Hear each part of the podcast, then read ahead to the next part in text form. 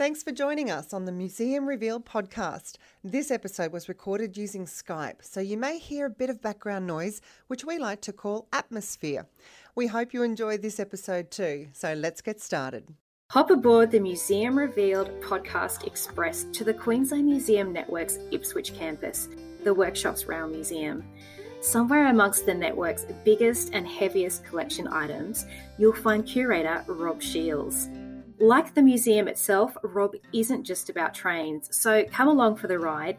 You never know where he might take you, and me, Laura Cantrell, museum graphic designer and sometimes podcast host.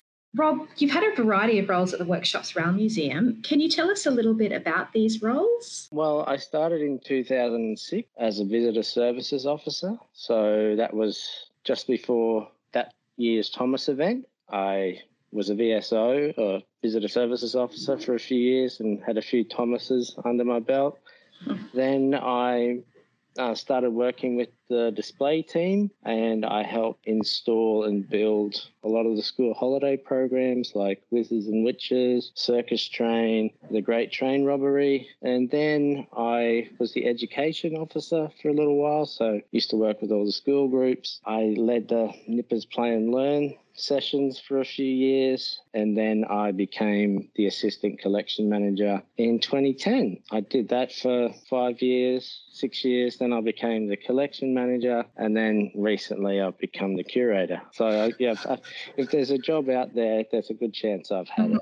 Well, can you explain to us what is the difference between a collection manager and a curator? Well, I guess ultimately the collection manager's main focus is caring for the collection, organising how the objects move, how we keep track of what we're doing with the object. And a curator's main focus is researching and learning about that object and, and how it was used and why it was created. So, in an exhibition sense, um, usually the curator might pick the object, do some research on it, write a label for it, and a collection manager will work out how to move the object from the collection store and how to install it into the um, display case, along with the help of the conservators. Well, I know that you do work with a lot of objects and content about rail in Queensland. Personally, what stories and objects do you find the most interesting?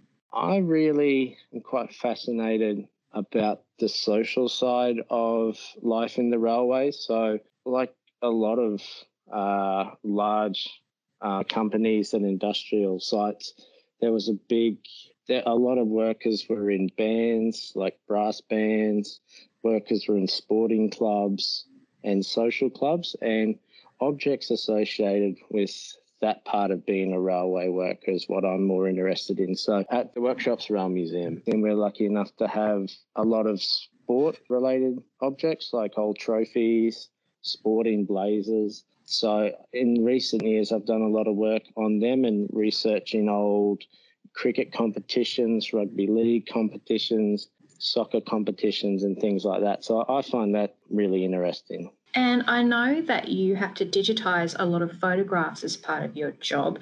Have you come across any surprising or interesting images? Well, I see, yeah, surprising, funny, clever images all the time. But um, when we locked down last year and a lot of us had to start working from home, I started work on a photographic collection that we'd been donated a few years before.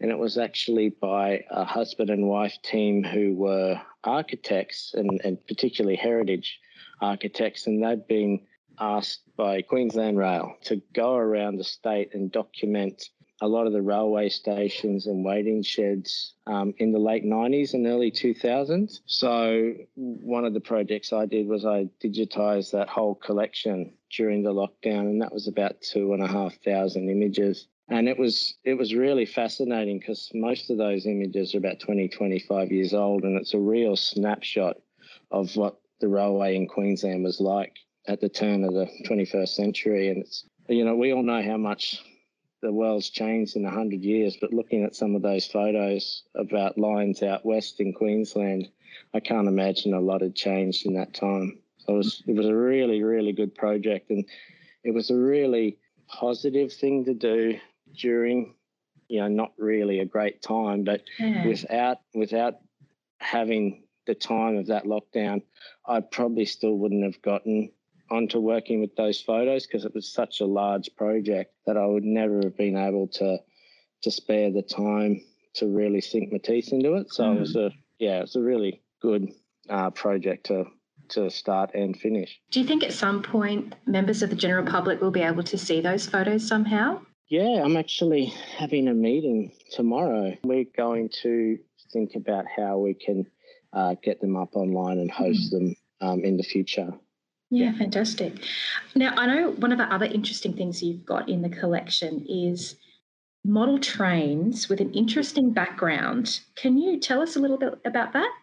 Yeah, in 2015, we were donated a collection of 11,500 model trains, and the collection was owned by uh, one man. His name was Mr. Nick Marsden, and he was from Wollongong in New South Wales, and he was a lifelong um, model railway aficionado, and um, he was a very successful man in his professional career, and he was quite well off.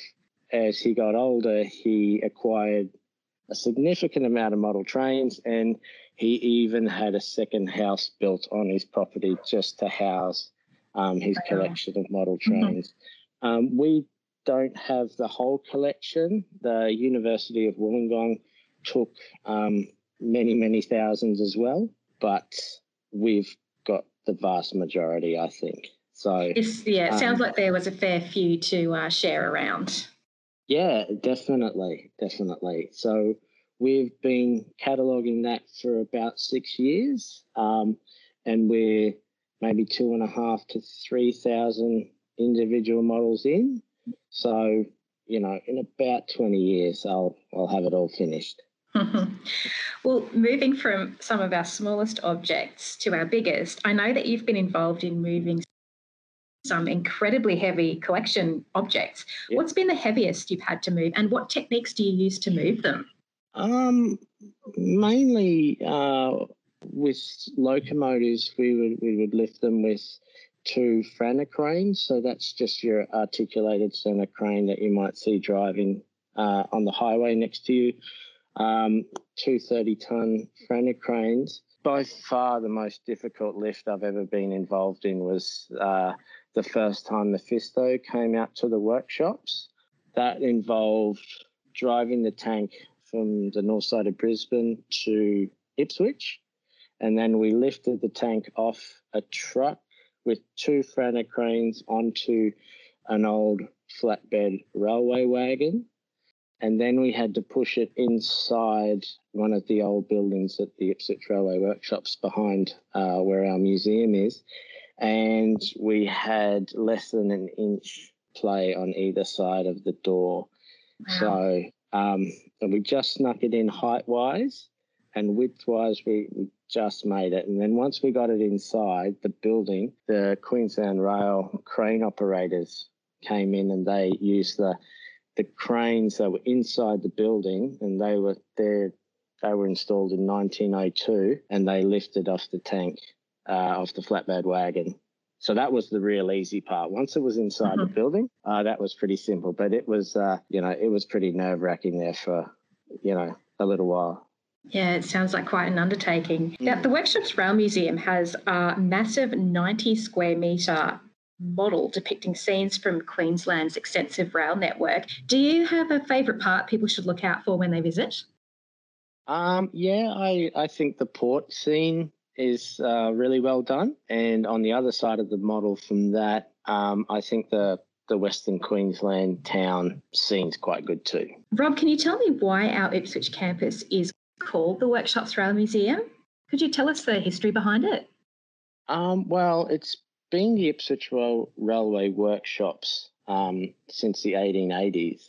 So the original Ipswich Railway Workshops uh, were built uh, right on the edge of the Bremer River, where the Riverlink Shopping Centre is today in Ipswich. And as the railways uh, grew and developed, a new workshop site had to be created. So they gradually moved the workshops uh, to where we are today. And it's still a railway workshops. It's always been the Ipswich Railway Workshop. So when the museum was created in 2002, uh, and they decided to build a railway museum there, they combined a railway museum with the name of the workshops. So it became the Workshops Rail Museum. So everybody in Ipswich always uh, would refer to the site as the workshops. I guess it's just a throwback to to um, how it was referred to in Ipswich. To its origins, yeah. Mm. Well, I think we're going to wrap up now with our museum in a minute and we're going to see how many questions you can get through. Are you ready? Yep. Okay, here we go. Favourite museum object? Uh, the Hunslet. What did you want to be when you grew up? A rock star. Hmm. Favourite era of rail in Queensland? Electric. Which is more iconic, the A10 number six steam locomotive or the Beyer Garratt? Beyer Garratt. Favourite thing about your career? Uh, learning about history every day. Would you prefer to work in the field or in the office? Oh, the office. Most surprising object you've come across in the collection? An electric pencil eraser. If you could do another job in the museum for a day, what would it be? I would like to do Gary, the photographer's job. What do people think you do at work? Probably play with trains all day. Model trains or real trains? Real trains. And biodiversity and geosciences or cultures and histories? Cultures and histories. Of course. Thanks very much. Well, thanks for joining us today, Rob. No worries. Thanks for having me. Head out to the Workshops Rail Museum at Ipswich to explore the 15 larger than life exhibitions, including Might and Muscle, which you might remember from season one, episode three, the Might and Muscle of Queensland's extensive infrastructure system with Jen High. Interested in uncovering more stories? Click the follow button to be notified of the latest podcast episodes. You can follow Queensland Museum on social media at, at Museum or head to our website at qm.qld.gov.au and while you're there, sign up to our e-news list to be the first to know what's on at our museums. Until next time, stay curious.